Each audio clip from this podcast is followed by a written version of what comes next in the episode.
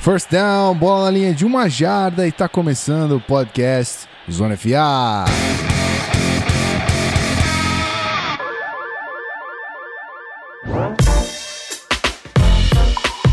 Seja muito bem-vindo, você querido ouvinte, que não deve ter noção nenhuma do que está acontecendo, porque você só está ouvindo esse programa quando ele já tiver sido lançado, mas a gente está gravando no feriado de manhã, e sim, eu estava esperando para ouvir a voz dele, Rafael Martins, num feriado de manhã. Como está esse vozeirão? Bom dia. Tudo certo, rapaz. O feriado tá mais ou menos também. Vou ter que gravar, depois vou ter que dar um pulo ainda no, no galpão. Então, feriado meio, meio fake aqui. Tô caindo play action do feriado da galera. Então, tamo junto. Play action do feriado. Gostei Feriado. dessa. Fala aí, Pete. E é isso, Gindões, tranquilo também de, de boaça por aqui. É, hoje, acho que eu não tenho nada pra fazer, não. Aí, eventualmente acaba aparecendo alguma coisa. Então a gente vê o Entendi. que vai ser. Eventualmente aparece uma cerveja na tua frente, né? Uma parada. É. Nossa, que ruim, velho. Que Pô, péssimo. cara, tipo, cara, cara, apareceu no meu colo aqui. Que pena. Sumonei uma cerveja aqui, plim. Tá certo, tá certo. Eu sou o Guilherme Colete, seu host. Estamos aqui com aquela periodicidade merda, mas eu já volto pra explicar o que aconteceu. E a gente vai falar de Hot Seats hoje, certo? Que era pra acontecer no programa passado, eu achei melhor a gente cortar e deixar pra esse programa, beleza? A gente já volta, episódio 28. Seja muito bem-vindo mais uma vez ao Zona FA. Tamo aí, é nóis.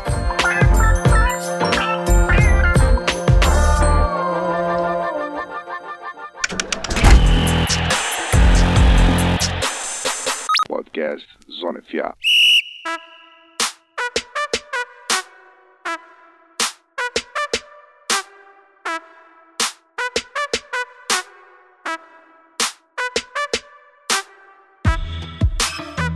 Muito bem, querido ouvinte, você que estava esperando esse programa acontecer, a gente chegou, a gente tá aqui para falar de futebol americano, como, como sempre, falar um pouquinho agora nesse período já ranzinza da NFL, que tá começando a surgir aí alguns times que não tem tanta possibilidade de playoffs, a gente já começa a ver aqui quem tem que se provar e tudo mais, então a gente vai falar de Hot Seat, aqueles nossos queridos técnicos que se não provarem alguma coisa, vão arrumar o caminho da casa e procurar outra coisa pra fazer, senão o bicho vai pegar.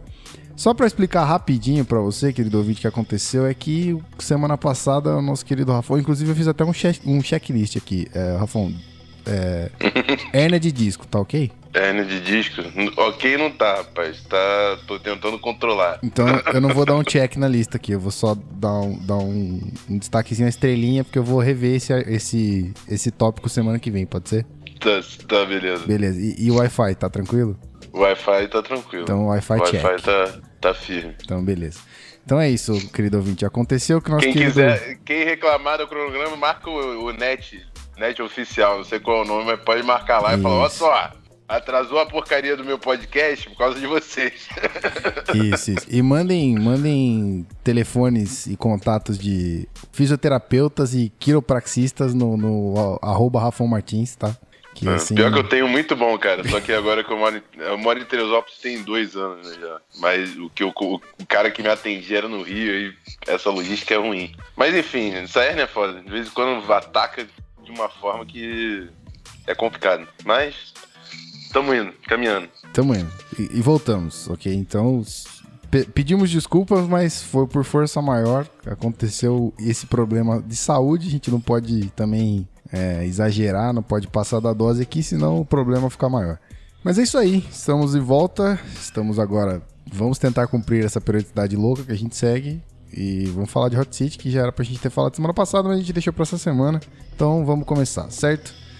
É, vamos começar não. Antes de dar, antes de dar o start aqui, vamos agradecer os apoiadores, obviamente, e dizer que o grupo do WhatsApp tá ficando sensacional, porque agora a gente tem mais gente lá, tá bem bacana. Eu, como a gente mudou os apoios, eu tinha falado no episódio passado que era R$ 4,90 e R$ 9,90, só que a porcaria do, do Apoia-se não tem como botar número quebrado. Então não é Netflix, tá? É 5 reais e 10 reais. E não tem jeito. Então a galera que contribuía com 15 reais participava só ali do grupo do Facebook, que era para pro prêmio do Fantasy, eu sugeri que baixasse para 10 e a gente trocou o apoio, além de trocar o, o grupo pro WhatsApp, que a gente achou mais cômodo, é, a gente manteve é, o valor mais baixo e passou as pessoas para esse grupo também.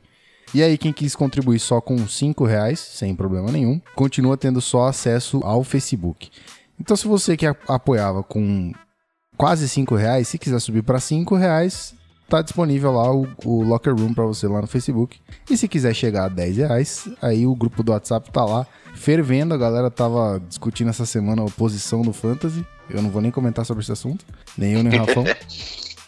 O Pete eu nem Tô sei, fora. porque ele, ele, nem, ele nem falou do, do, time dele. Ele tá tão triste com o Broncos que ele não quer nem falar do Fantasy. Cara, sério, eu, tipo, eu, eu, tô, eu, eu tô quase, tipo, desistindo da temporada como um todo. Sente cara. o peso na fala. Sente o peso na fala. Muito lamentável, cara. Eu tenho mais paciência. Eu tenho mais paciência de assistir o Broncos, cara. Eu, eu, eu, eu, até falei pro, pro, pro Gui antes de gravar aqui. Eu não assisti o Sunday Night Football, cara. Eu não vi.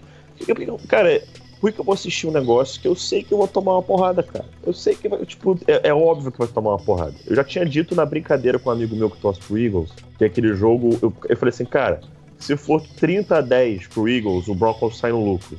Foi 51 a 23, cara. Tipo, porra, não tem condição. Aí Patriots, eu falei mais uma coisa, eu falei, caramba, eu falei, cara, um jogo, um jogo que, eu, que eu não acharia dos piores seria um 28 a 16, assim, pro Patriots. Não seria tão ruim. 41 a 16. Então, tipo assim, cara, tipo, não tem mais condição, cara. Não tem, não tem condição. Tipo, a porra. O ataque não faz nada, a defesa foi jogando, só que chegou um ponto, o Rafão sabe como é que é. Tipo, já, já, a gente já pô, jogou e vestiário, ver como é que é depois de vestiário.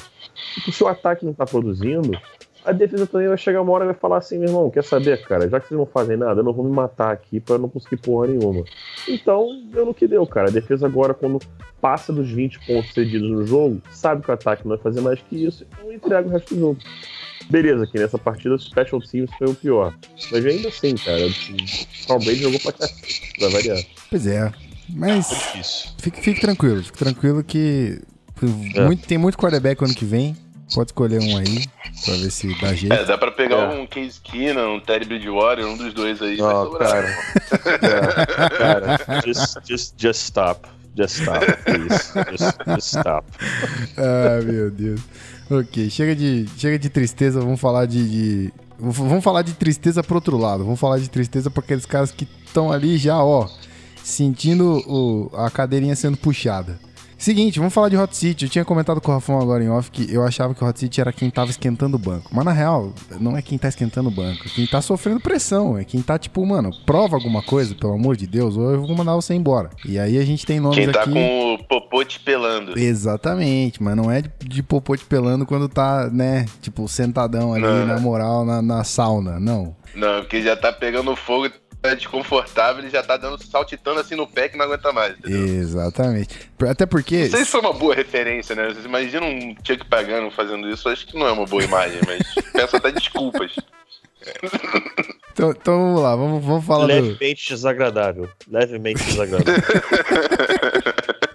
é, já que você tocou no assunto Chuck Pagano, vamos falar desse cidadão.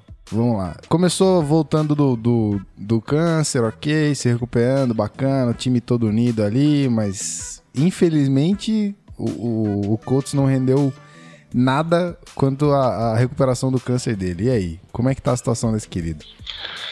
Bom, então, uh, Colts tem diversos problemas, né, cara? Primeiro, o, a, o general manager, a staff toda não conseguiu fazer um time em volta do Andrew Luck estão desperdiçando os melhores anos do Andrew Luck.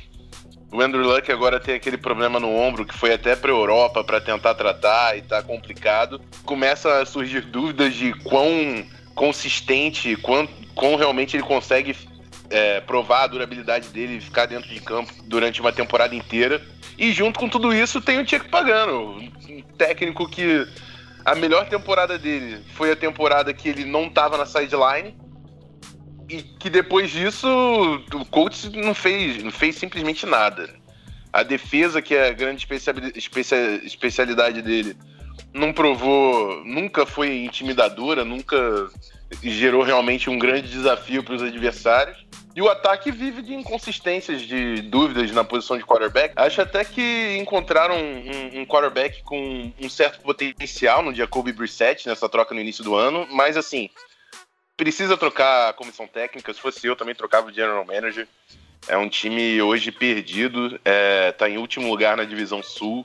aborta, Colts. Começa de novo, que não tem jeito não. É, cara, ainda tem uma outra questão do Colts, né? É, o, o, um dos, não lembro qual foi, mas um dos beat writers do Colts que, que, que mais sabe os detalhes do acontece é, na parte interna lá da, da franquia, falou que ainda existe esse medo de que o Andrew Luck possa nunca mais jogar, cara. Isso é uma coisa que preocupa muito mais do que já estava preocupando toda a situação do Colts, porque o Andrew Luck eu mantenho é, minha posição de que é o melhor prospecto de QB que eu já vi na minha vida. Nunca vi um cara tão completo. É até uma brincadeira que os scouts nos Estados Unidos fazem, que ninguém usa uma escala 0 a 10, eles usam uma escala de 0 a 7 ou de 0 a 9. E eles sempre falam para você nunca dar uma nota, uma nota máxima pro cara, porque você dá nota máxima você dizer que o cara vai ser o maior jogador de todos os tempos. E o, o Daniel Jeremiah, o pessoal até sabe quem é, que é analista da, do, da NFL Network, falou que a única vez que ele deu uma nota 9 para um jogador foi pro Red Bush. Ele se arrepende disso até hoje. E eu, na época do que, que, que vi o Andrew Luck, eu buscava motivos para não dar uma nota um milhão para ele, mas eu mas não tinha como não dar, o cara era muito fera. E é uma pena, cara, uma pena se essa notícia realmente for verdade, porque eu eu tenho um prazer imenso em assistir ele jogar. E, e se for verdade, isso aí vai ser bem triste. Então, rapidinho, é... Eu sei que vai fugir um pouquinho da pauta, mas como a galera no grupo comentou isso aí e eu também tô um pouco perdido, explica pro pai aqui como é que. O que que tá acontecendo com o Andrew Luck? O que que é essa parada do ombro dele? Por, por que que ele pode vir a não jogar mais na carreira? Então, ele tá com uma lesão grave no ombro. Eu não, não tenho é, capacidade nem conhecimento suficiente para explicar o que é exatamente. Mas ele tá com uma lesão gravíssima no ombro. E parece que quando ele voltou da cirurgia e tudo mais para treinar, começou a doer muito. Isso quando já estava liberado para treinar. Então ele parou de novo. E aí o Colts falou: não, vamos rever isso aí. E a questão, cara, é que você tem que só. É só você olhar para ver a quantidade de porrada e, e, lesões que ele teve de 2012 para cá, que em tese não é muito tempo na liga, mas, cara, ele já teve uma ruptura de. de é uma dilaceração do rim, é. É, essa lesão do ombro, outras lesões, a gente já viu ele com proteção na mão, proteção no cotovelo, jogando, todo, todo ferrado jogando, todo ferrado. Isso é muito simples, isso é incompetência é, da comissão técnica e do scouting department, que não escolhiam. Eu, eu, eu, coloco boa parte da culpa no Ryan Grigson, que não tá mais na franquia. Ryan Grigson só escolhia jogador bosta. Ryan Grigson, pô, mandou um first round pick pelo, pro Browns pelo Trent Richardson, não pegava jogador de linha ofensiva para proteger o Andrew Luck, escolheu jogadores de péssima qualidade para as outras posições do time. Então você pegava um cara que era tem, um, tem ainda um super potencial como QB, é, sem arma, sem running back, sem linha ofensiva, com um ou outro wide receiver só, sem defesa, sem nada. E o cara tinha que fazer milagre. E aconteceu, aconteceu, acabou se lesionando. E ainda agora corre esse risco de nunca mais jogar futebol americano. Que a gente espera que seja apenas um boato, que alguém querendo só é, aparecer com notícia, mas o beat writer que soltou essa informação, geralmente ele está muito correto com o que acontece dentro do Colts. Então, preocupa bastante é, em relação a Andrew Luck esse, isso aí. E eu tô muito na torcida para que ele consiga se recuperar e voltar para o ano que vem. Não só você, acho que todo mundo, né, cara? Inclusive o Thiago lá no grupo do, do WhatsApp tá, tá querendo que o, o Andrew Luck seja substituto do Tom Brady. Vai vendo. É, assim, eu se sou Andrew Luck, sendo bem sincero, eu cogito pedir para ser trocado, porque tô numa lesão grave dessas, né, incompetência de uma franquia como um todo, e, e, e, que resultou nisso aí, e o dono vir e falar em público que ah, essa lesão tá tudo na cabeça dele, não é nada demais, eu falaria para ele assim, cara, se tá tudo na minha cabeça e nada demais, então vamos fazer outra coisa que tá na minha cabeça e nada demais, me troca. Porque eu não vou ficar aqui numa franquia incompetente, uma franquia que tá fazendo tudo possível de errado, é, e acaba com a carreira dele. Né? Tipo, a carreira dele, beleza, ele recebeu um super contrato, super salário, mas é, é uma franquia que é, é tem problema demais, começando pelo dono. Não, não me entendam mal, não estou falando que. Não tô falando mal do Colts, o time Colts. Tô falando mal da, da direção da franquia, do dono. Que, cara, esse, o, o Colts, depois que o Bill Polian, Tony Dungy e Peyton Manning saíram de lá, são uma piada. Essa é verdade. O Colts virou uma piada da NFL. E o Colts nunca foi bom por causa do dono. É um dos donos mais fanfarrões da liga, e todo mundo sabe disso. Então a gente tá vendo aí o que aconteceu com o Colts desde que o Tony Dungy, Bill Powen e Peyton Manning saíram de lá. Resultado, né, cara? Só resultado. Exatamente, exatamente. Então vamos falar de falta de resultado, vamos falar de Marvin Lewis, a gente sempre corneta ele aqui, então chegou a hora de falar dele. Vai, Rafão, manda bala. É, isso aí a gente tem que falar todo ano porque a gente tem que acertar, né? Uma Assim, hora. a gente vai errar cinco anos e aí no ano que ele for demitido a gente não vai falar, não pode. né? Exatamente, continuar falando. O cara tá fazendo hora extra já em Cincinnati e a gente viu também que é, os trabalhos bons do, do Marvin Lewis talvez fossem de responsabilidade dos coordenadores, que todos os coordenadores que estão saindo de lá estão se provando é, bons técnicos, né? É claro, o Jackson se enfiou em Cleveland e Cleveland é o buraco negro do talento, né? Parece que suga e vai embora. Mas o Gruden no Redskins, o Zimmer no Vikings estão fazendo trabalhos é, muito consistentes e, e o Marvin Lewis é o cara que geria isso, mas agora não tem mais o- os coordenadores para para fazer a parte estratégica de game, de game planning, de play calling. Acho que ele também não, não é a expertise dele e tá fazendo hora extra no Bengals, cara. O Bengals também é, é tá 3-6 na temporada. Não tô vendo, não tô vendo desenvolver talento. Perdeu jogadores importantes da linha ofensiva, não tem ninguém ali para repor. O Mixon, que é o, o cara polêmico, mas seria o talento que. o maior talento que estava chegando no time. Não tá desenvolvendo, faz um touchdown aqui, um touchdown ali, mas não tá mostrando muita coisa numa classe de running backs absurda, né? Os caras pegaram o nome mais polêmico e não tá mostrando nada. Então, assim, o Vantage Perfect continua jogando lá e, Esse e é cara, ejetado. meu Deus. Eu ia falar dele agora pra você. E aí agora veio, veio o time do Bengals, não sei se foi defender, mas falar que os juízes estão provocando o Burfict. Amigo, estão provocando porque sabe que o, do, do temperamento do cara. Porque se fosse um cara normal, ia provocar e ia cagar pra juizada, simplesmente, né? Enfim, tá uma bagunça o Bengals e é outro que precisa dar restart aí no processo todo. Porque do jeito que tá, tá complicado. E aí, Pete? Cara, não tem muito a dizer sobre o Bengals a não ser. Cara, tipo, dude, just stop. Just stop. Please, just look at what the fuck you're doing. Sabe? Tipo, cara, não tem condição, cara. Marvin Lewis, eu não vou falar mais nada. O cara nunca ganhou um jogo de playoff na carreira e continua lá. Tipo, ano após ano, o Bengals é uma piada. Ano após ano, é, esse time, como o Rafão falou, revela coordenadores que vão para outro trabalho, outro time e se mostram ser excelentes técnicos. E eu continuo ali achando que Marvin Lewis vai dar certo, entendeu?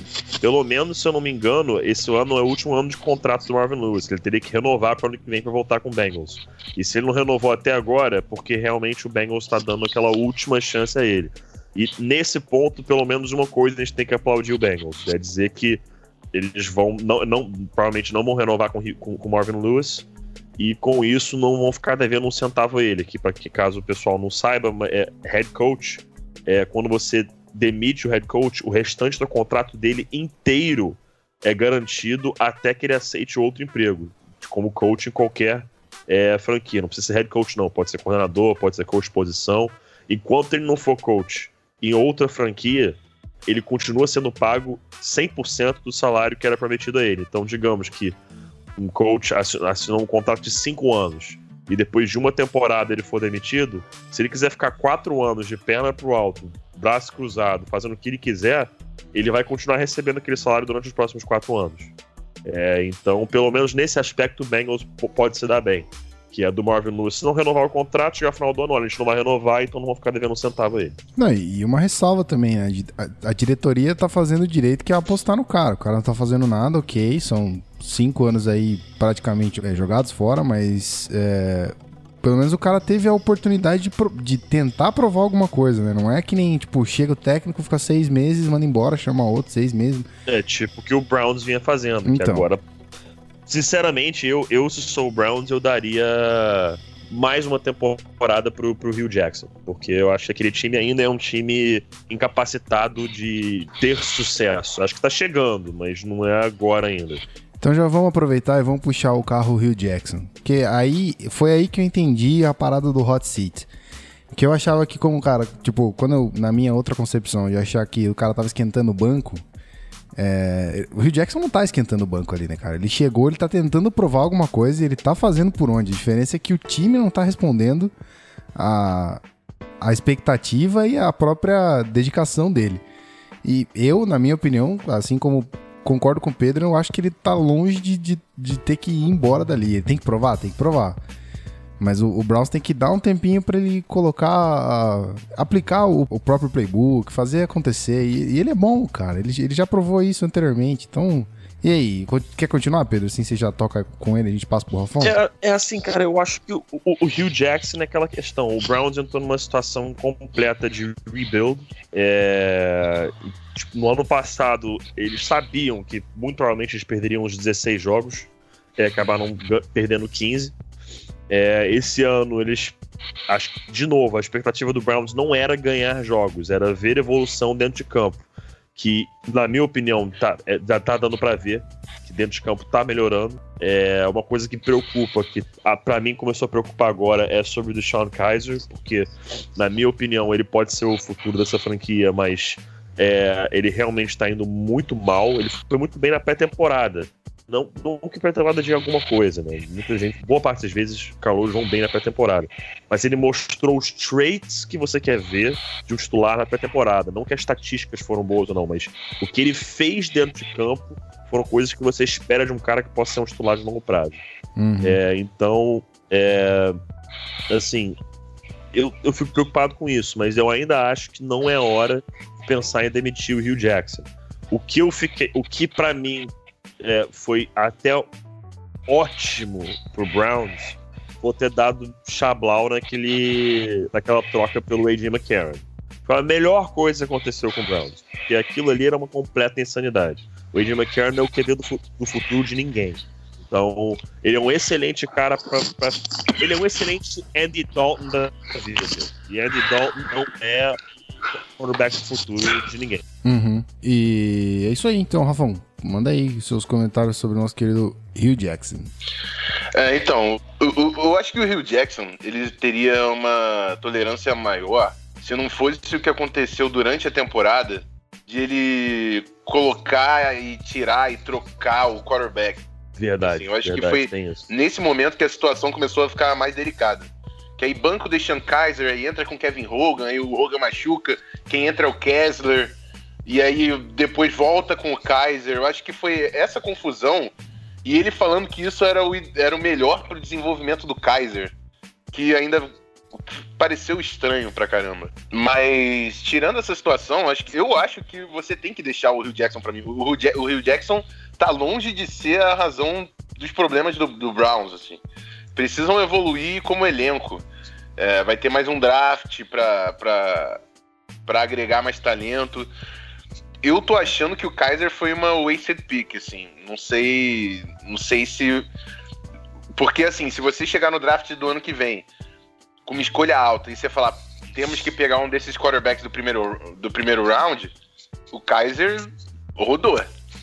Então, acho que como projeto, o Kaiser pode ter sido uma pedra no sapato do Cleveland a longo prazo. Mas enfim, acho que tudo isso passa um pouco, pouco longe do, do Rio Jackson. Claro que o Rio Jackson fez parte da, da avaliação e tem responsabilidade do Kaiser estar lá. Também não acho que o Kaiser é um cara ruim, não, mas uh, acho que o, falta uma direção pro Cleveland. E o Rio Jackson tá sofrendo a pressão, até por causa desse, desse, dessa inconsistência toda que eu falei de tira quarterback, põe quarterback, que é algo que deixa você perde o elenco nesse tipo de, de movimentação, mas não acho que é um, não é talento. Para mim é o buraco negro de Cleveland, começa a afundar tudo ali em Cleveland, é. eu não sei o que acontece. Porque eu não acho que é um problema de Rio Jackson como técnico. Acho até que ele pode vir a se provar não ser um head coach absurdo e ser um cara que é muito bom como coordenador ofensivo mesmo. Mas não acho que foi nessa temporada que a gente aprendeu isso também. Então, temos que falar do Rio Jackson, até porque Cleveland continua sem vitórias. É o primeiro time na história, né? Que tem duas temporadas seguidas com 0-9. E deve ser uma porcaria torcer pro Cleveland Browns nesse, no atual cenário, né? Mas Vamos ver. Isso porque todo mundo torce pro Cleveland Browns. Todo, pelo menos um pouquinho Chegou todo mundo dá esse aquela. ponto, cara. Chegou esse ponto. Exceto, exceto os rivais de divisão. O meu, o meu, É, tá. o, meu, ok. o meu irmão que torce pro Ravens, ele, ele, ele, ele fala que ele sempre se diverte quando o Browns perde. Até porque Mas o é porque é Ravens não tá, mesmo. não tá nadando né, em águas, É, tá, é, em águas tranquilas, né, cara? Exatamente. Mas ele, ele, ele gosta porque é rivalzado de divisão mesmo. Ah, sim. Mas, e eu entendo porque muito tempo assim com o Raiders. Uhum. É, e o pessoal falando que queria que o Raiders voltasse, eu falava, não, não, pode ficar onde tá que tá ótimo. mas, é, mas chegou esse ponto, cara, de, de, de, de qualquer torcedor que não seja rival do, do, do Browns, já chegou assim, falando assim, cara, deixa os caras ir pro playoff, pelo menos. Só, só, só, só botar a cara lá, só pra, né, tipo, fazer alguma coisa. Porque Café já, com já, leite, já né? chegou um ponto muito triste, cara. É, tá muito triste já, cara. Tá muito triste já. É, Mas, ô, E o pior é que eles começaram a temporada num 21, numa derrota de 21 a 18 pro Steelers. Que todo mundo ficou falando, cara, o Empolgou, Browns né? fez jogo apertado com o É, Steelers. verdade. Só que aí depois, amigo, foi, só foi acumulando derrota, fez até uns jogos, jo- alguns jogos apertados. Mas o- tá faltando realmente é, é o time se provar em campo. Contra o Vikings mesmo, que eu consigo falar melhor, porque eu vi o jogo inteiro. O primeiro tempo foi apertado pra caramba. O Vikings não conseguiu fazer nada. No segundo tempo, o Vikings sobrou. Contra o Lions foi a mesma coisa agora na semana passada. Tava fazendo o jogo apertado. No segundo tempo, o Lions sobrou e disparou. Então, assim, dá pra ver que existe o potencial ali de ser um bom time, mas tá faltando tudo se encaixar. E perdeu o Joe Thomas ainda, que, meu irmão, melhor Isso left tackle, um dos melhores da história, né, cara? Hall of Famer garantido, sem, sem, sem mistake, sem erro. mas Garantido. então, é, você comentou que o problema é acima do Rio Jackson. Mas aonde? Tipo, onde é que o Cleveland precisa mudar, precisa concentrar os esforços ali, além do draft, obviamente, pra reforçar o elenco. Mas quem que precisa mudar a mentalidade do time e que tipo de direção esses caras têm que tomar, sabe? Cara, é, já, vou, já ouviu falar em, tipo, rebrand uma franquia? Acho que. Por mais que eu esteja falando isso apenas de brincadeira, seria basicamente eles mudarem o mascote, mudarem o uniforme, mudarem tudo. Porque já chegou um ponto que você começa a falar, é o nome Browns, não é possível. Não, é possível, cara, não é possível. É, porque a zica de Cleveland já não é mais, também, né? A falou, mas é, a zica da cidade não é mais, porque o Cavs ganhou, Então. o Indians até chegou na final. Aí, já, por mais que esteja falando de brincadeira, o Rafão que. que é, acho que tem uma opinião mais concreta disso aí, porque eu sinceramente nem sei mais o que, é. Né, Então, eu acho que o que a gente pode analisar também é do. Como eu posso falar? Da filosofia do, do, do Brown, né? Que é um cara de números que analisa todas as escolhas por. Parecido com aquele filme, não sei quem viu, de, de Moneyball, né? De análise de Mas então, mas ele- ele- o, assistente dele, pro pessoal que de repente não lembra, o assistente dele é o cara que o ator Jonah Hill faz no filme. Não é o nome de verdade do cara e o cara não permitiu, eu esqueci o nome dele agora. Mas ele não permitiu que o nome dele fosse usado no filme, mas aquele cara que realmente ajudou o Billy Bean, que é o- era o GM do, do, do, do Oakland A's no filme, ajudou a implementar o sistema de números, ele tá de fato no Browns, com o Sashi Brown. Então eles estão utilizando isso aí. Claro, não, não 100%, porque para futebol americano é completamente diferente do que para beisebol. Para beisebol você consegue puramente com a parte numérica é, fazer uma boa análise. Futebol americano já não dá para fazer. Ajuda bastante, não dá para ser puramente numérico de jeito nenhum.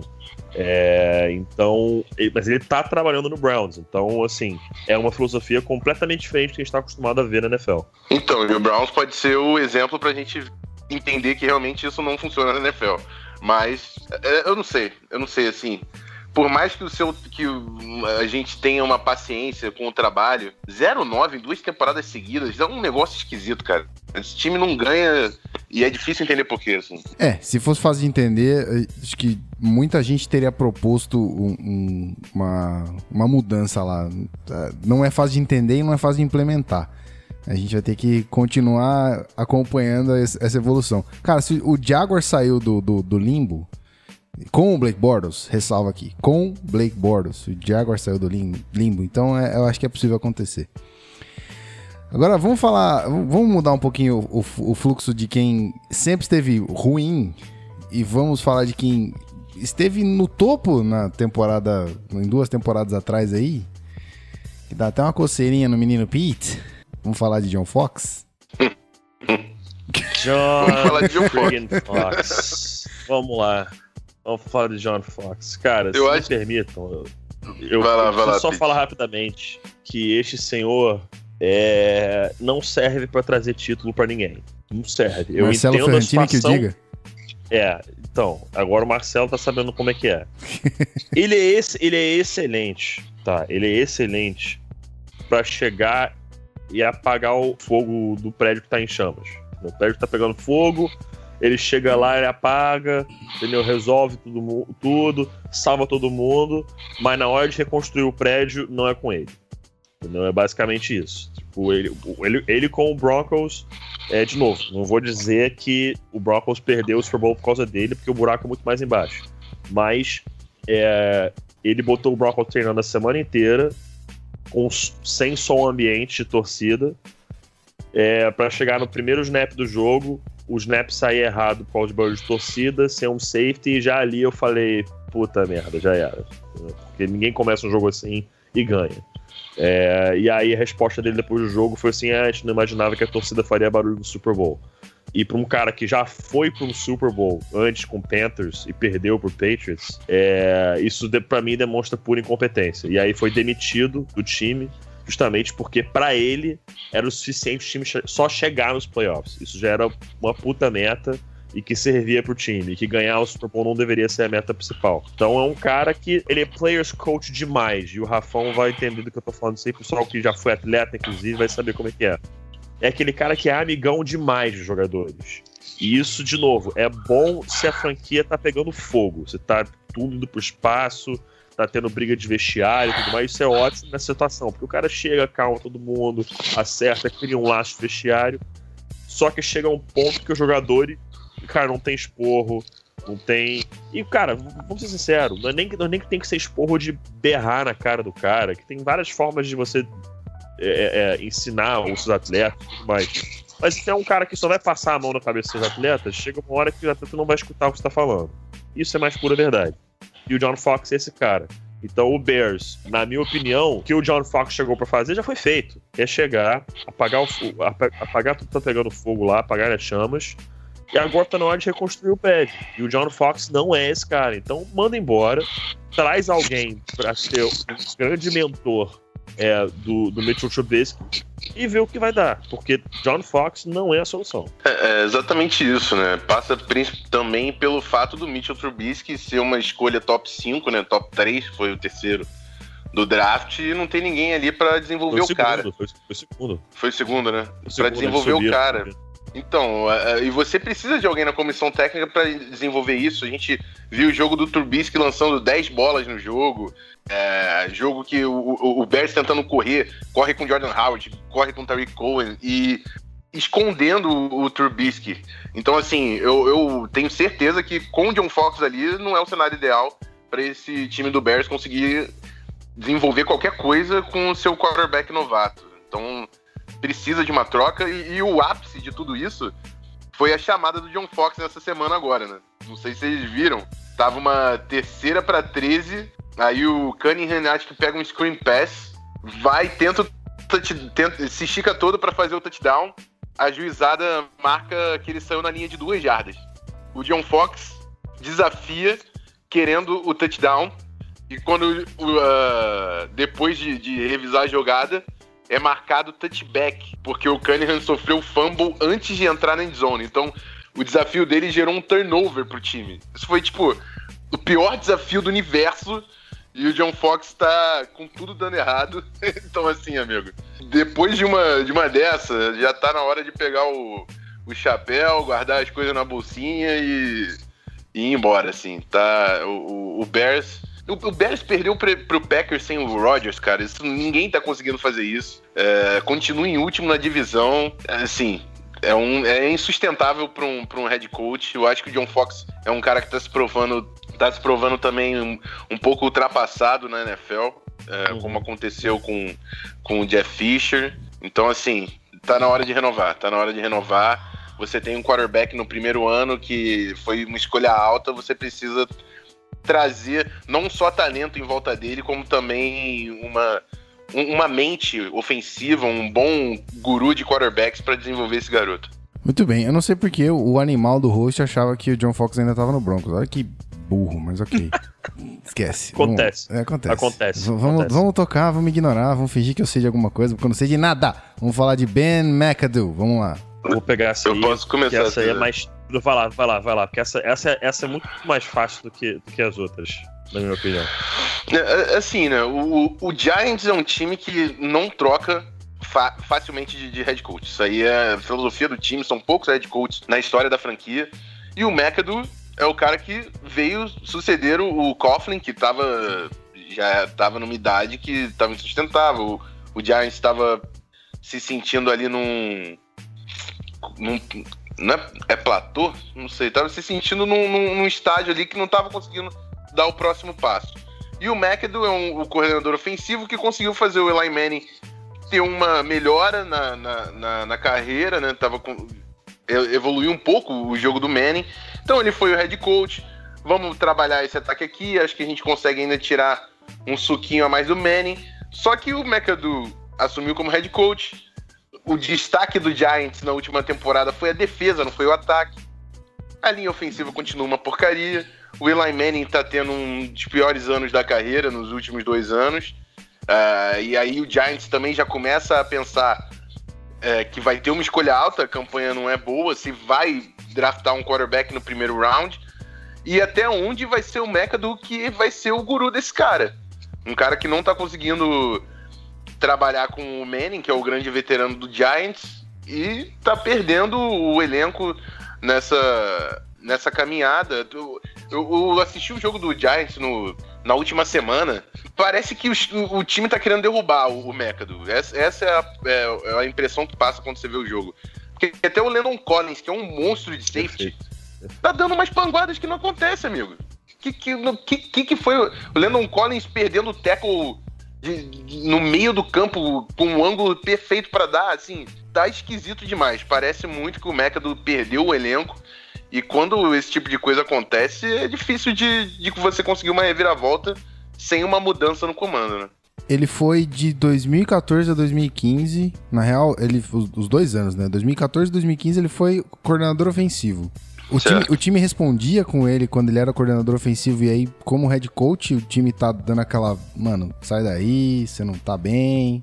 Mas então, é o que, é o que a gente já falou aqui do, do cara que é muito bom como coordenador, Uhum. porque é um estrategista do jogo e, e consegue impactar a sua franquia dessa forma, no play calling, que seja, e um cara que é head coach. Quando é head coach, ele se torna um gestor. Você, para ser um baita de um head coach, você não precisa fazer o play call do seu ataque ou da sua defesa. Você Sim. precisa ser o cara responsável pela, pela performance do seu time.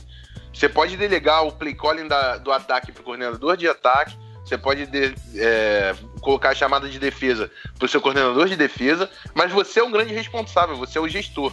Então o Mecado pode ser um bom coordenador de ataque, ele pode ser um bom play caller, mas como head coach ele está falhando miseravelmente. Saquei. E aí, Pete? É, acho que o principal pra mim é o que o Rafão falou do, de perder o vestiário. É, já teve jogador do Giants falando, falando anonimamente que o Ben McAdoo threw us under the bus, né? Que é basicamente tacou a gente pra mídia, falou que é tudo culpa nossa, não assumiu nada, suspendeu o jogador que tava jogando muito pra parecer machão, não sei mais o que. Então, o, o atleta os atletas do Giants é, já falaram anonimamente que o time não confia nele. Então, cara, quando, quando sai isso, já era. É, é melhor demitir o quanto antes, é, para minimizar os problemas. Demite agora. se- Assim, se já perdeu o vestiário, demite agora.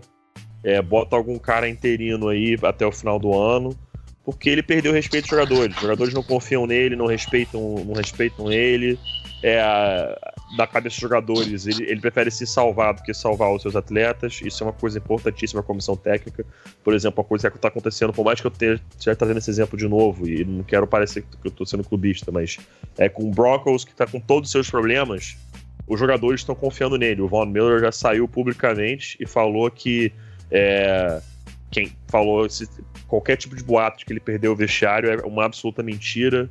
Todos os jogadores confiam plenamente em Vance Joseph, ele abre o jogo pra gente o tempo todo, ele é sempre honesto com a gente. É, nós estamos com nossos problemas, mas o- o- esse vestiário confia em Vance Joseph. E geralmente os jogadores não vão falar algo a respeito do seu técnico. Eles vão ficar quietos, deixar as coisas rolarem, porque faz parte do esporte. Quando um jogador vem publicamente para defender o seu técnico, porque realmente o vestiário confia nele. Então, é, isso é o lado bom do Vance Joseph, por mais que eu tenha minhas críticas serem feitas com relação a ele. O lado bom, o Ben McAdoo já perdeu completamente o vestiário. Quando você, e quando você perde o vestiário como head coach, cara, já era. Não tem como recuperar isso aí. Pra recuperar são anos e anos que o Giants não vai ter. E é o cara com maior probabilidade de ser demitido antes do final da temporada, né? De perder sim, o cargo sim. durante a temporada seria o McAdoo, porque já existe o, o buzz, né? A, a, galera falando que o, que o Spagnolo, que é o, o defensive coordinator, pode assumir como interino e o McAdoo perder esse emprego. Tô, as notícias estão sendo, ó, ó, o McAdoo vai dar entrevista na quarta, então quer dizer que ele ainda não foi mandado embora. Tá nesse nível já. É. Então. É. Eu, pra Enfim, mim, vai ser mandado é uma questão certeza. de tempo. Pra mim, vai ser mandado com certeza. o Giants tá um 8, né, cara? É uma Acho que é uma campanha que eles mesmos não viam há muito tempo, né? Por mais, por mais que o Giants não esteja lá em cima nessas últimas temporadas, também não tava tão feio assim, né? Não, e é, é também em relação à expectativa, né? Se fosse o Browns um 8, acho que é, ninguém ia estar tá incomodado. Mas agora, é um Giants que entrou na temporada achando que ia abalar com o Odell Beckham Jr. e Brandon Marshall e Sterling Shepard e draftou o Tyrande lá, o Evan Ingram, que até tem tido uma tá temporada jogando, é, tá jogando bem, exatamente. Né? Mas assim, a linha ofensiva é uma porcaria, não tem jogo terrestre por causa disso. O Eli Manning tem, não tem tempo a. No, no, o Eli Manning não sabe que é um pocket bem feito, vai dar uma década, sei lá. Uma década é brincadeira, mas. Assim, uns cinco anos aí, ele não sabe que é um bom pocket. É, tá, estruturalmente tá, tá caído esse, esse time, então vai vir uma troca aí, sem dúvidas. Muito bem. Então, já que a gente está encerrando esse assunto de técnicos no Hot City ali, como diz o, o Rafão, tá com o popote queimando, vamos trocar de bloco e na volta a gente vai falar de candidatos para substituírem Ben McAdoo. Não só Ben McAdoo, mas como qualquer um desses outros acima aí, John Fox, Hugh Jackson, Marvin Lewis, Chuck Pagano. Qualquer um desses caboclos podem rodar facilmente para possíveis head coaches no ano que vem. Então a gente já volta.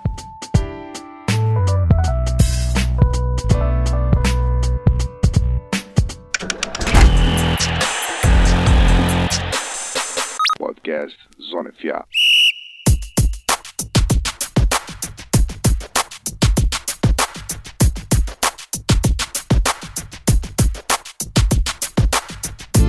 Muito bem, querido ouvinte, estamos de volta para o segundo e último bloco. Eu tô tão acostumado a falar terceiro, mas não tem terceiro. A gente nunca fez três blocos. Ou se já fez, era no, passado muito distante. É, voltamos, voltamos. Segundo e último bloco, a gente deu uma paradinha aqui, uma respiradinha, pegar uma água, mas você tá aí acompanhando a gente, você nem percebeu isso. Vamos lá. Vamos falar de candidatos para head coach o ano que vem.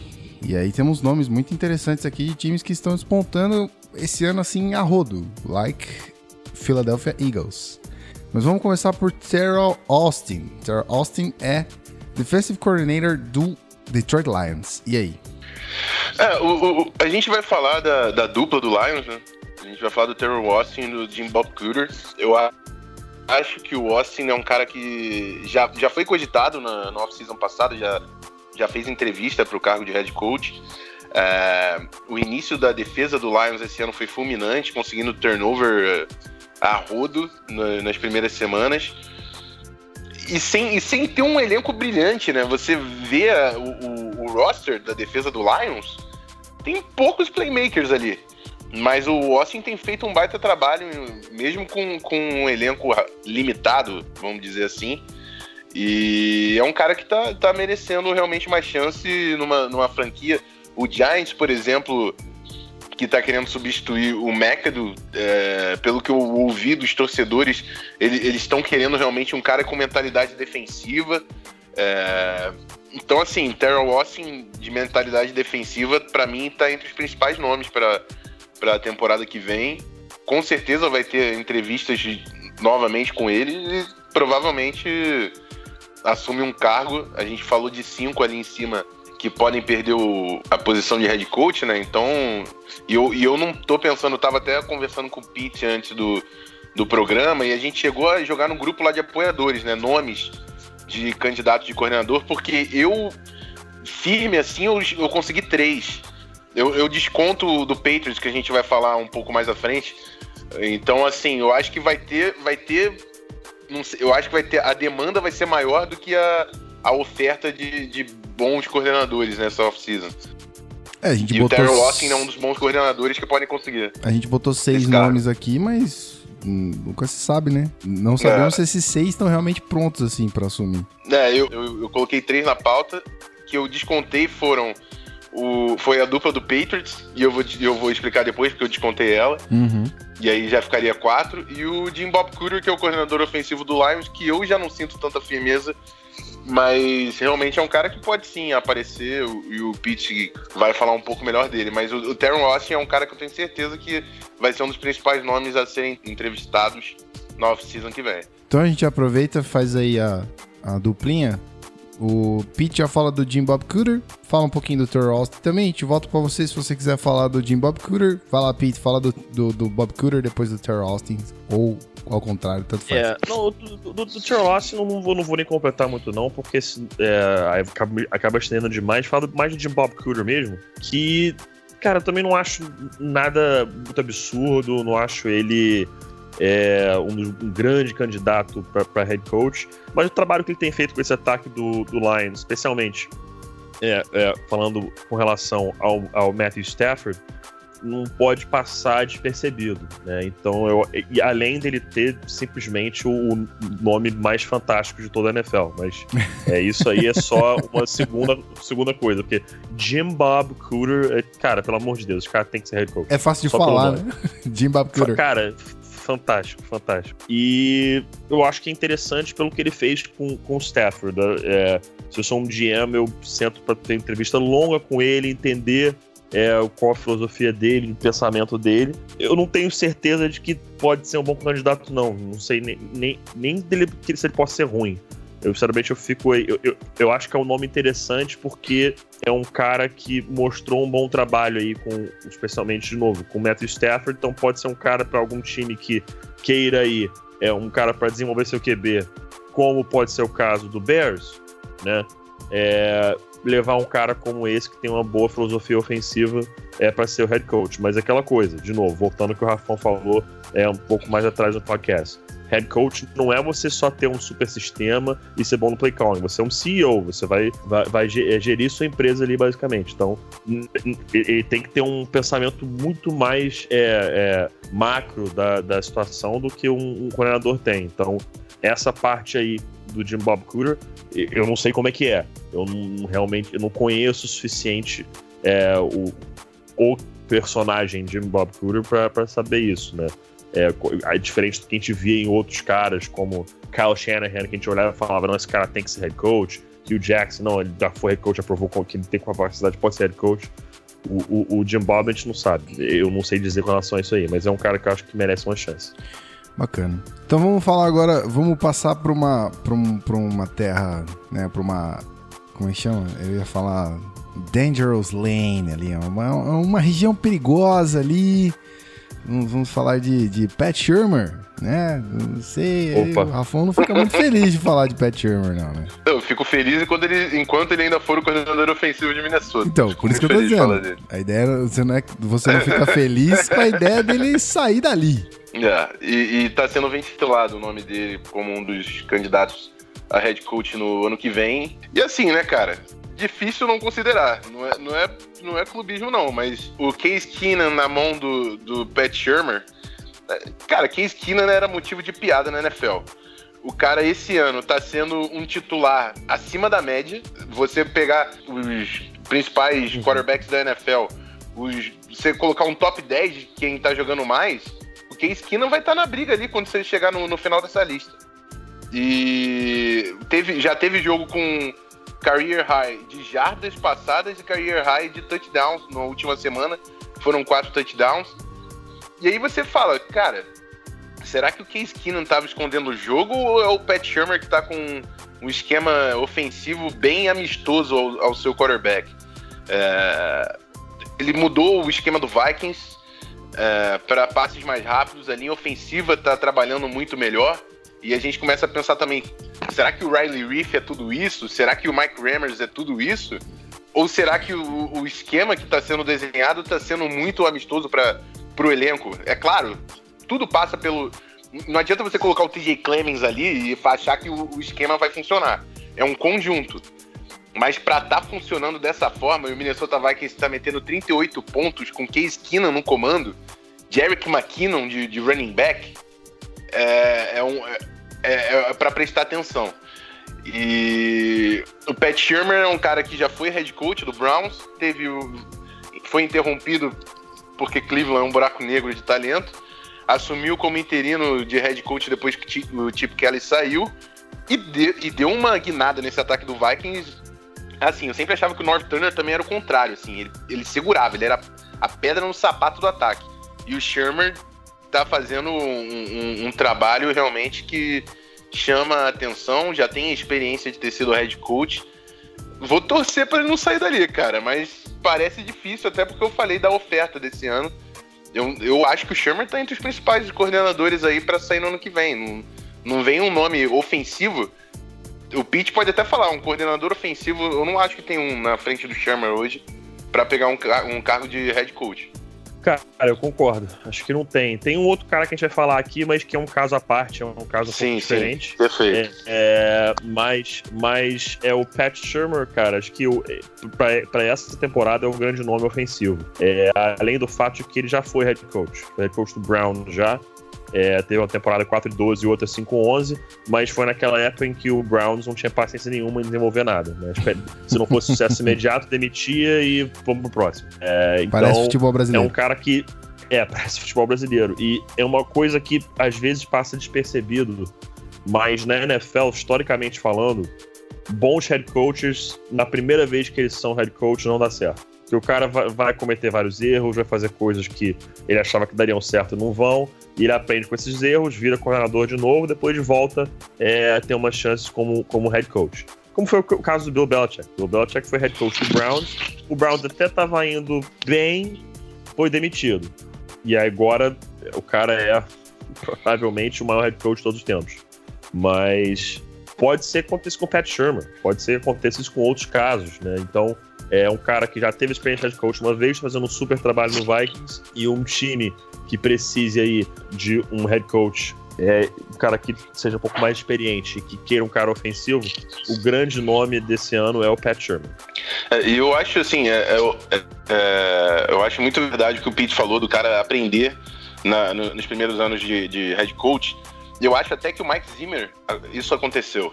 Não que o, o Mike Zimmer tenha tido algum, alguma temporada péssima, assim. É claro, eu, eu, acho que a temporada passada foi a pior dele com o Minnesota, que foi 8-8. É, mas assim, ele mudou. E é, é, nítido como ele mudou. O Mike Zimmer era um cara muito mais emocional. Tanto dando entrevista. No, eu, eu sempre queria ver o, o Mike Zimmer dando o post-game speech dele no vestiário. Que era um, o cara tava. Ah, esse, esse, time é o time, vamos fazer tal, sei lá o quê. E hoje você vê que ele tá muito mais pra um Check. Ele, eu vejo o post-game dele no vestiário. Ele, fizemos nosso trabalho e tal, temos que fazer isso, isso, isso. Ele mudou, ele aprendeu nos primeiros anos dele como head coach. E o Shermer já tem experiência de ter sido head coach e tem um cara que ele tá olhando ali, que é o Zimmer, que para mim hoje tá entre os principais técnicos da NFL.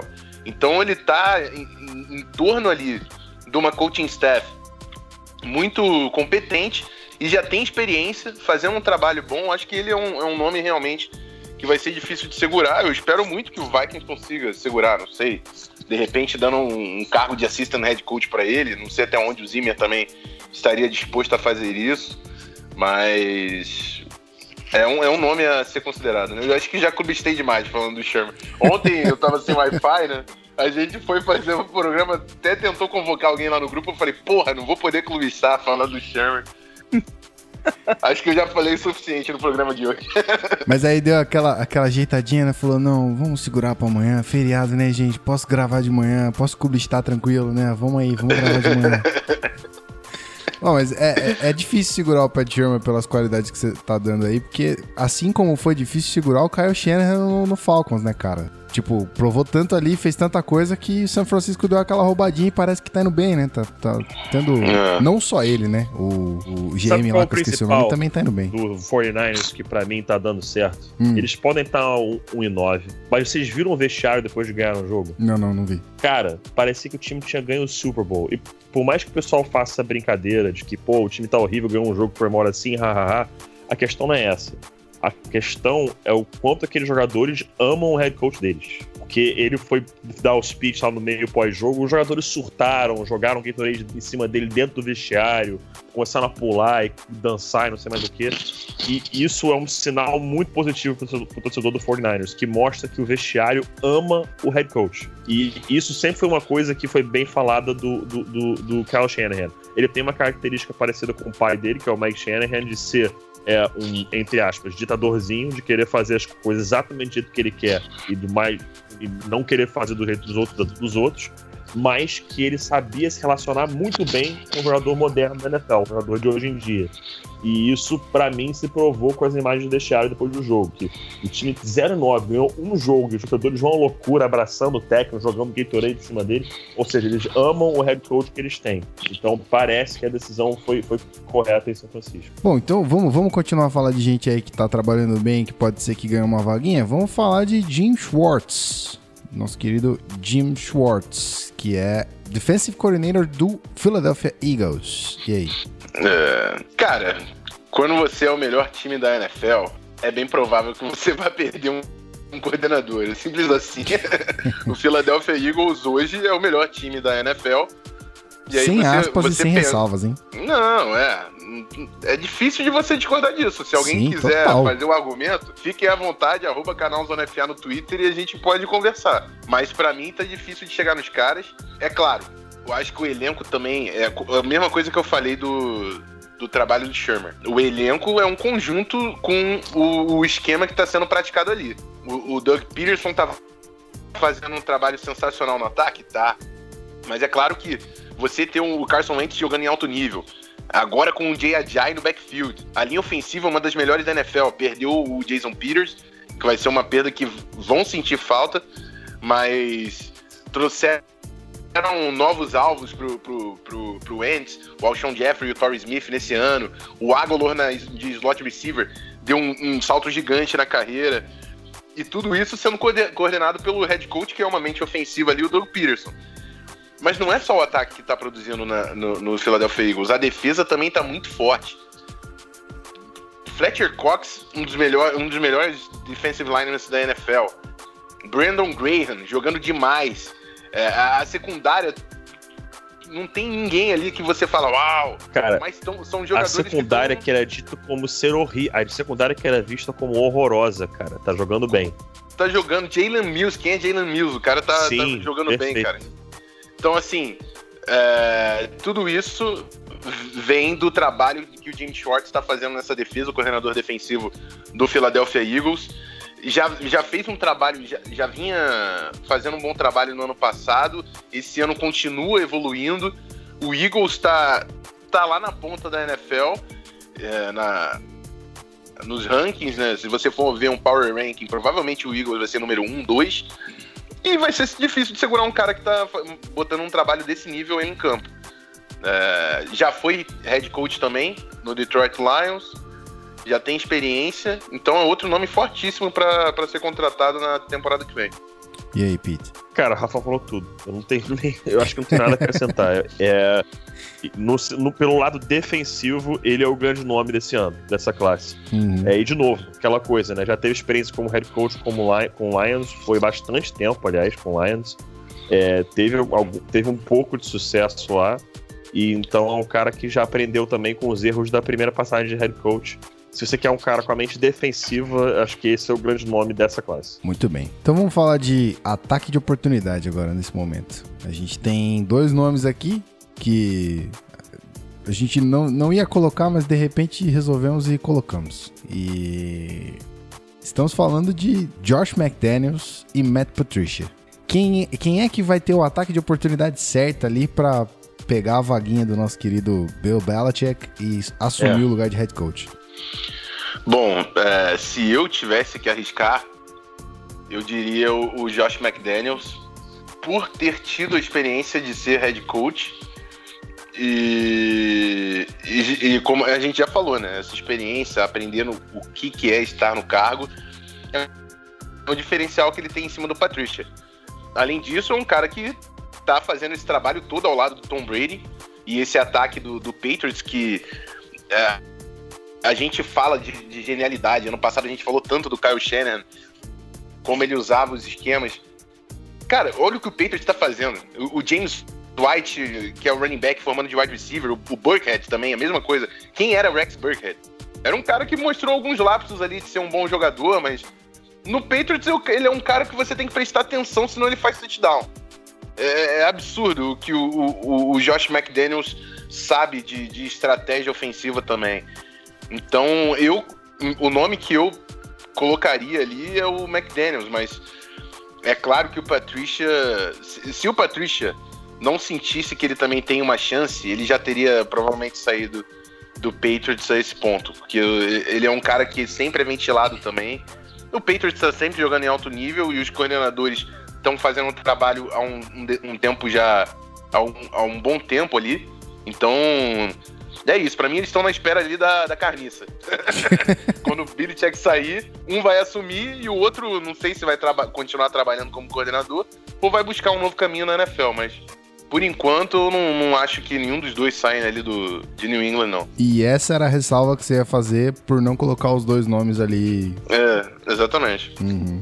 E aí, Pedro? É, eu tô, com, eu tô com razão nessa também. Acho que é uma situação atípica, porque certamente acho que o Patricia e o McDaniels, os dois querem esse, esse emprego como head coach do, do Patriots. Mas eu, sinceramente, é, acho que tem mais uns quatro anos aí de Bill Belichick. Uns três a quatro anos, que é o que eu suspeito que tenha do Tom Brady também. Porque o Bill Belichick já falou. É, eu sempre falo isso porque o pessoal esquece disso, mas é um detalhe muito importante. Ele já falou que ele não quer ser técnico nos 70 e poucos anos dele. Ele tá com 65 e ano que vem, é na temporada 2018, ele vai começar a temporada já com 66. Então, se gente contar até o 69, ele não sendo técnico com 70, ele tem, fora 2017, mais quatro temporadas como head coach até se aposentar. É, o Tom Brady falou que ia jogar até os 45. Se a gente contar essa temporada, ele tem. Deixa eu ver aqui. Ele tem. Ele teria mais. Contando essa temporada, mais seis. E o Bill Belichick contando essa temporada, mais cinco. Então os dois vão acabar aposentando juntos. Vai ser basicamente isso. Os dois um dia vão falar assim: ó, já deu o que a gente tinha que fazer aqui. É, o nosso trabalho foi bem feito. É, o Bill Belichick com 69. Ou o Brady vai parar com 44 e o Belichick com 69, ou o Brady vai parar com 45 e o Belichick com 70. Eles vão parar juntos. É o que eu acho, pelo menos. Pra sorte do Patriots, né? Porque ainda tem mais 5 anos aí de hegemonia. Então, eles têm. Se tiverem, é, se tiverem mais 4 anos aí de, pra tentar ganhar um Super Bowl, sinceramente, eu acho que eles vão acabar ganhando vão mais ganhar. um. Se, se não, mais do que um, hein? Olha lá. se não, mais do que um, pra variar. Mas. Então, um desses dois aí estão de olho nessa vaga. Eu, sinceramente, eu não sei quem que assume, porque, cara, eu, o meu, de novo, cara, por que me parece essa quantidade de vezes que eu tô falando isso aqui, eu vou ter que falar de novo. O McDaniels foi head coach justamente do Denver Broncos. E ele, ele, ele foi bem arrogante, né, quando ele passou por lá. Ele tentou, ele tentou, ele não tentou ser ele mesmo, ele tentou ser o Bill Belichick, mas uma versão extremamente arrogante do Bill Belichick. O Bill Belichick não responde nada a ninguém na, na mídia, não fala nada, deixa tudo tudo quieto, mas ele não é arrogante, ele só não tem paciência para aquilo. É, o McDaniels não, ele foi realmente arrogante, ele brigou com um monte de gente dentro da organização, é, queria fazer as coisas só do jeito dele, é, então ele parece ter aprendido com isso, é claro, já tem alguns anos, foi em 2008 que ele assumiu o Broncos, vai fazer quase 10 anos, então já, mudou muito, já amadureceu muito, mas deixando de novo isso de lado, eu não sei quem assumiria, se seria o McDaniels ou o Patricia. É, eu tendo a dizer McDaniels porque ele tá, ele, ele tá muito tempo aprendendo com o Belichick. Muito tempo aprendendo com o Belichick que esse sistema ofensivo que é, é, é, é tudo filho dele, né? Digamos assim. Claro, com Brady, mas é, é, é, criação dele. E é um sistema ofensivo bem interessante. Então, Eu acho que eles manteriam, de repente, ele para manter esse sistema ofensivo. E o sistema defensivo eu vejo mais como criação do Belichick do que do Patricia. O ofensivo eu vejo mais como do McDaniels do que do Belichick. Então, sei lá, acho que, acho que é isso. Eu não tenho muito. Eu, sinceramente, não sei muito como elaborar em cima desse assunto, não, porque é um assunto completamente diferente do que a gente tem visto aí no restante da liga. Uhum. Então eu acho que tende a isso, tende a ser no McDaniels. Vamos ver como é que vai andar isso aí, porque eu acho que tem alguns anos ainda de, de Belichick e Brady no comando desse, dessa franquia. Mas se alguém também vir a sair, se algum desses dois nomes aí, se eles virem a sair do Patriots, tem, vai ter muito, muita gente urubuzando aí, né? Que o trabalho que esses caras Com têm certeza. feito aí. Com certeza, sem uma sombra de dúvida. Muito bem. Então acho que é isso, né? Fizemos aqui um bom papel hoje. Falamos de bons nomes. Foi bem interessante a discussão e eu acho que acabou, né? É, acho que a gente passou bem no- nos, pelos candidatos, pelos técnicos que estão com, com risco aí, elaboramos o- a, a situação de cada um. E se o pessoal tiver outros nomes, né, não, não, não só de candidatos, como também de técnicos que acham que podem cair, encaminha pra gente lá no arroba canal Zona FA. Sim, isso aí. De repente a gente faz um bloco também de- dedicado a essa, essa galera que o pessoal vai sugerir. Verdade. Mas, na minha concepção, acho que a gente deu um- uma geral boa aí nos principais nomes. Muito bem. Então, se você ouviu o programa até aqui, pra gente identificar que você ouviu até aqui, manda lá no canal Zona FA é, o nome do técnico que você acha que deve cair e o nome também dos coordenadores que devem assumir como head coach, beleza? Um ou dois, tanto faz, aí é com você. Então, beleza, a gente já volta pra encerrar esse programa e é isso aí, maravilhosa essa conversa, hein? Já voltamos.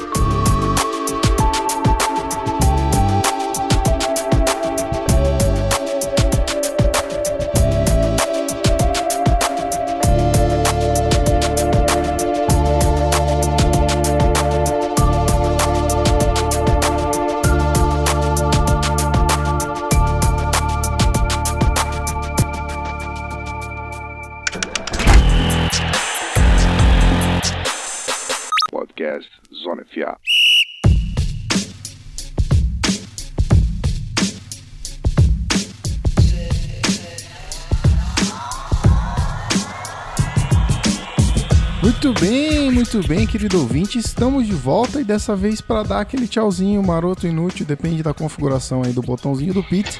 A gente nunca sabe o que vem por aí, mas a gente sabe que o programa foi maravilhoso, que a participação desses dois mitos aqui é sempre importante. E a gente, a gente adia, a gente faz aí, a gente perde, perde uns dias, perde a periodicidade, mas é para manter esse padrão, né? A gente conhece o padrão aqui de qualidade Zona FA, seria ruim perdê-lo. Mas a gente tá em contato ali também com os nossos queridos apoiadores e assim que algum desses dois mitos aqui é, não puderem gravar, a gente vai mandar lá um alarme e falar, gente, vem aqui cobrir, que eu sei que lá tem competência também pra gente criar uma conversa bacana. Mas agradecendo aqui os nossos apoiadores pelo apoio de sempre. E se você ainda não é um apoiador, fica à vontade. apoia.se barra. A gente baixou bem os valores lá, então 5 reais da direita ao Facebook, 10 reais da direita ao Facebook, mais o grupo no WhatsApp, que tá sensacional. As, as discussões estão maravilhosas. É, agora que tem bastante gente ali, tá movimentado. Inclusive saiu uma treta essa semana, uma treta. Que eu gostaria de deixar aqui um abraço para Guilherme Beltrão. Eu estou contigo, mas estou contigo assim, parcialmente, né? Eu não sei dizer ainda se eu, se eu concordo que Chama McVeigh é, é técnico do ano e o Rafão discorda. Uh, essa Cadê? é Eu tô boa, no essa eu mudo? não vi. Essa aí eu perdi. Interessante essa Eu aí. não, não tô no mundo. Não, tá no mundo não. Tá no É, mundo não. Interessante isso aí do McVeigh, Coach of the Year, hein? Tu não viu lá? Tu não viu lá? Interessante. Essa É, eu perdi, eu- essa eu perdi, mas interessante Come- isso aí. Essa treta começou no Twitter e foi parar lá no grupo. Interessantíssimo, rapaz. Olha, eu adorei ficar assistindo. É, eu, eu, eu, eu realmente discordo, mas vamos deixar essa discussão para um episódio mais à Sim, frente. Eu fico aqui a convite para Guilherme Beltrão para aparecer aqui, que a gente vai fazer um episódio exclusivo sobre Sean McVeigh, técnico do ano, beleza? Brincadeiras à parte, um beijo, Beltrão. Saudade de você. Quando você quiser, é só você dar um toque e aparecer aqui, beleza? É, beleza. Pete, dá aquele tchauzinho maroto aí, meu querido. Tamo junto. Marotão, marotão, aquele tchauzinho inútil maroto que galera sentindo falta aí, né? Só dar aquele tchauzinho, aquele valeu, parceiros. Hoje, hoje eu não vou imitar o Romário, tá? Não, sem Hoje- Romário. Valeu, galera. Foi, foi bom gravar com vocês aqui. O papo hoje foi bom, cara. O papo foi interessante. É, é, já chegou essa época do ano, né? A gente tá aqui hoje, dia 15 de novembro. Falar de mudanças de comissão técnica é, já é extremamente válido. E daqui a pouco a gente até começa a falar já de draft e tal. E, cara, passa muito rápido. Passa muito rápido. Total. Então, seus lindos. Muito bom gravar com vocês dois. Saudades. Com certeza. Aproveita que a gente já tá chegando ali perto da época de draft, então faz aí um, um cutinho, uma propaganda aí pro On The Clock Brasil. Ah, sim, sim, sim, muito obrigado, perfeito. Então, o pessoal que não sabe ainda, eu tô com um projeto aí paralelo ao Zona FA com o David Chodini, que é, grava comigo lá de vez em quando o Mile High Brasil é, Show, o podcast lá do Mile High Brasil, e com o Felipe Vieira, que é um dos comandantes lá do Panthers Brasil. A gente começou esse projeto aí para falar um site exclusivamente de draft, exclusivamente de scouting. A gente não fala de como os times de college estão indo, não fala de como a NFL está indo, a gente fala de prospectos para o draft exclusivamente. E a gente vai ter aí, lá mais para o final do processo, a gente vai ter scouting reports completos de mais de 150 prospectos. Né? A gente vai ter o nosso ranking, é, é, é muito difícil ter de, de, mais de 250, porque lá nos Estados Unidos você tem acesso a todo o tape de todos os jogadores. É, e até a própria ESPN americana e NFL Network, às vezes tem um cara que é selecionado no draft que não tem o tape. Que aí até o Rich Eisen brinca lá na NFL Network, que é o Stump the Truck, que é a brincadeira deles, que é quando será que vai sair um cara que a gente não vai ter tape para mostrar, né? Então, é, alguns prospectos a gente não vai conseguir fazer a análise, porque não vai ter tape, mas a gente, a gente tem certeza de que pelo menos uns 150 é, teremos aí é, completamente avaliados. Então isso vai sair é, lá mais pro final do processo, antes do draft, certamente. Para quem quer conhecer, é ontheclock.com.br, no nosso site, em todas as outras redes sociais, é ontheclockbr, Twitter, Instagram, Facebook. E fiquem ligados lá, que sai basicamente uma matéria todo dia Coisa pequena, coisa curta, só para dar um teaser aí, a gente fala quem tá subindo, descendo nos boards, analisa alguns jogadores, um pouco de é, do traits dele aqui e ali, mostra os pontos fortes. E a gente já tá falando de alguns nomes que podem surpreender. E um nome, já vou soltar aqui para o pessoal que de repente está buscando aí um DE de uma defesa 43, Opa. um cara que não tá muito badalado agora, Duke Ejiofor, defensive end de Wake Forest. Esse moleque é bom. Hoje em dia o pessoal nem sabe quem é direito, mas já vou, já vou apostar aqui agora. Vai, ele, esse cara vai pro Senior Bowl, vai arrebentar no Senior Bowl, vai pro Combine, vai arrebentar no Combine e ele vai ser first round pick, mais no final do first round, mas ele vai ser first round pick no final do processo. Podem apostar. Como eu tive o, o prazer de editar os últimos dois episódios, é, inclusive um que o nosso querido Rafael Martins participou falando de DU, a nossa querida faculdade de Miami eu me aproximei bastante desse, desse podcast, hein, rapaz. Eu, eu, estou gostando muito de ouvir, porque é curtinho, bacana, um assunto gostoso ali e tem que fazer esse agradecimento a você, né, cara? Salvou não, não. a gente lá, porque eu, com a minha incompetência de edição de, de áudio, falei, cara, aqui me, me, salva aí, cara. Me salva aí, porque tá, tá complicado que o nosso Felipe Vieira aqui geralmente edita. Tá aproveitando, né? Tá curtindo as férias Assistindo o joguinho do Panthers. Nos Estados Unidos. Foi em dois jogos do Panthers, o Panthers ganhou os dois, né? Então o menino é um pouco pé quente, só um pouquinho só. Não mas deixa tá o voltando aí, tá senão vai mudar aí. o moleque pra lá. É, já. cara, não, não pode. É, aí complica a vida de todo mundo aqui. Isso aí. Cantinho feito e agora a gente vai pro tchauzinho super competente do nosso querido Rafael Martins. E aí, meu querido? Isso aí, mais um episódio finalizado. Sempre um prazer estar com essa trinca titular do Zona FA. Lembrando a galera, chega lá no iTunes, dá as cinco estrelas, agora tá mais fácil de você avaliar o programa. Isso ajuda pra caramba a nossa relevância lá no iTunes. Lembrando também de acessar apoia.se barra canal Zona FA dá uma olhada se você consegue contribuir. O grupo do WhatsApp realmente está pegando fogo agora que fomos para o WhatsApp, que no Telegram estava tendo os problemas ali de, de, frequência, mas no WhatsApp está pegando fogo todo dia. O pessoal de, debatendo e construindo, construindo conhecimento junto ali na conversa. E se você não conseguir apoiar também, espalhe aí para a galera que curte, ajuda a gente a expandir o nosso público. E por mais é isso, né? Dá uma ouvida lá no podcast, que eu falei um pouco dos, dos jogadores de, do Miami Hurricanes. Agora somos número 3 da nação, oficialmente, segundo uh, o board lá do, dos playoffs do, do college football. Muito bonito. É, exatamente. Semana que vem, agora, não sei se vai, se vai sair a tempo de vocês ouvirem isso, mas tem o Senior Day, contra a Virgínia. E tem a final da ACC contra Clemson, que é o número 2 da nação. Vai ser um jogaço. Enfim, college futebol tá pegando fogo também. E, e eu finalmente tô vendo o Miami fazendo uma temporada boa, assim, que isso não acontecia. Acho que o Miami não tava no top 5 desde 2003, alguma coisa assim. Nossa. Então tá sendo interessante ver o time jogar. E o Mark Rich é um homão, aquele técnico do, do Miami Hurricanes. Enfim, é isso. Turnover Também tô chain, torcendo né? muito pro meu. Ah, turnover chain. Cara, isso é o que eu falei, cara. Estabelecer cultura no vestiário. Não, não- é, é isso, cara.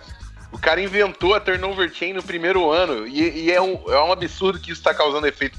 A defesa quer gerar turnover pra botar a turnover chain na sideline.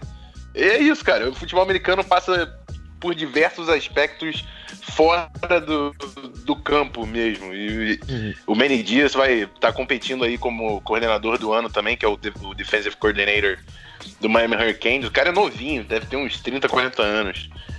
E tá fazendo um trabalho também absurdo. A defesa do, do Keynes é, eu acho até superior ao ataque. E muito disso passa por essa cultura de querer gerar os turnovers, querer botar a turnover chain no pescoço. e tá sendo, tá sendo animal. O, turno, o turnover chain é sacanagem. O turnover chain, chain Cara, é tá sacanagem. sendo animal É essa, essa, essa É. temporada, tá demais. Você vê que é muito além do próprio futebol, né, cara? É muito psicológico, é muito teamwork, é, porra, sensacional. College futebol é, é só amor. Não, e isso que o Benny Dias fez é o que a gente começa a entender que o cara passa de um estrategista. Essa turnover chain é uma baita de uma, de uma iniciativa de um gestor. Ele pensou como eu vou motivar meus jogadores. Isso não- você pode criar a estratégia que for, a jogada que for. Se os seus jogadores não estiverem motivados, não adianta. E esse turnover chain foi genial. Não, Genial. E dada a, a, a exposição que o college football tem, você vai ver que vai começar a molecadinha de high school, vai querer ter olheiro de Miami olhando os caras jogar. Tipo, vai Exa- querer jogar pra chegar em Miami. Cara, né, nesse, nessa, nesse final de semana que a gente ganhou de Notre Dame, Notre Dame era a terceira colocada, né? Era a terceira no ranking. A gente não ganhou, né? A gente deu uma sarrada voadora em Notre Dame. Foi absurdo. E aí, nesse final de semana, tinham acho que umas cinco ou seis visi- visitas oficiais de prospectos e três assinaram. E os outros três já tinham comprometido, estão querendo mudar, assim. Porque é algo que chama a atenção da galera. Tu acha que o cara que joga na defesa não quer tá jogando no Miami, colocar o turnover chain, ele, ele gosta disso, cara. É, é, isso é, é college football e Miami Hurricanes tá, já tá entre as principais. Tô clubistando pra caramba de Miami Hurricanes aqui, né? Vocês estão deixando, eu tô falando. Manda bala. Tá Já, falando, já, já tá entre as principais classes. Explodiu já aqui no fundo. De, tá entre as principais classes de, de rec- dos recruits, né? Do recrutamento do, do high school. A Uhum. gente tava em número 1, acho que agora caiu pra número 3, mas o jeito que o Kane está subindo agora, não duvido nada de pegar número 1 da melhor classe de recrutas do, do high school no final do ano. E é um trabalho muito bem feito por causa dessa cultura que foi instaurada. O Mark Rich, pra quem não sabe, era, ele fez um bom trabalho em Georgia, mas era teve uma temporada mediana, foi embora. E o Mark Rich, ele é formado em Miami. Ele é alumni de, de, de Miami. Então ele sabe o que, que é jogar no Keynes, ele, ele entende o que, que ele precisa fazer para motivar aquela galera, a galera ali. E tá dando super certo, tá sendo muito interessante de acompanhar o trabalho dele. Alabama que se cuide. Muito Vou bem. terminar meu clubismo por aqui.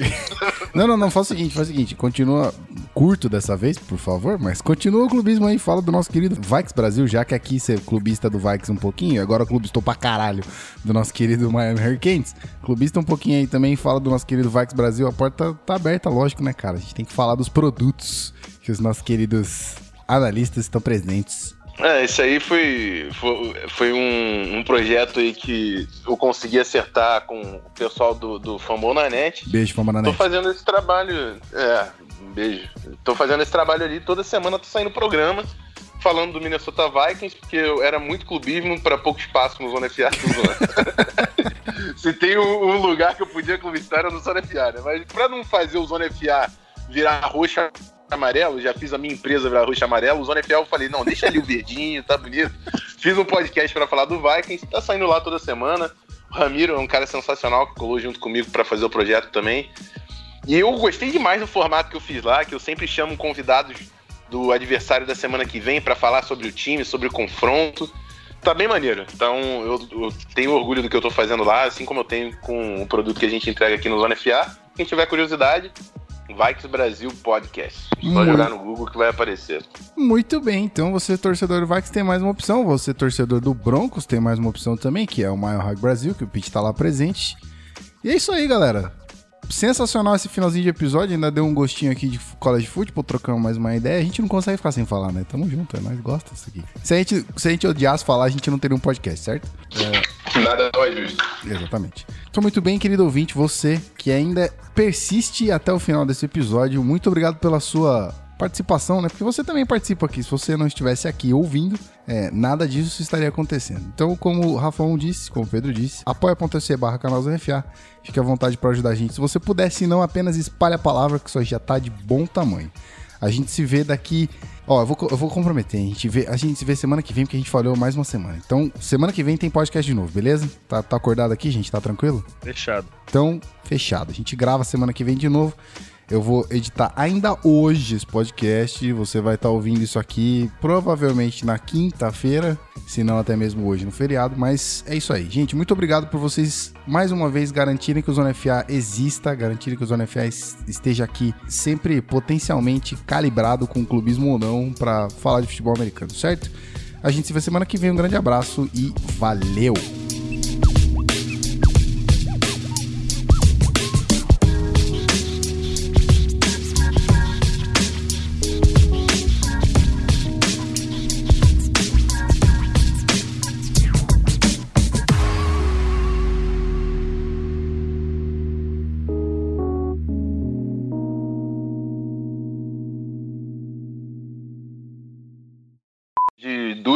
Posição de quarterback, acho até que acharam um.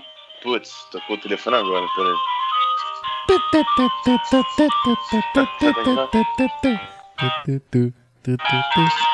Vixe, ó. Pronto. É, eu. Eu. Eu. Eu. eu, deixa eu. Fiquei eu, eu. eu. Vou falar de uma vez. Eu, eu, eu.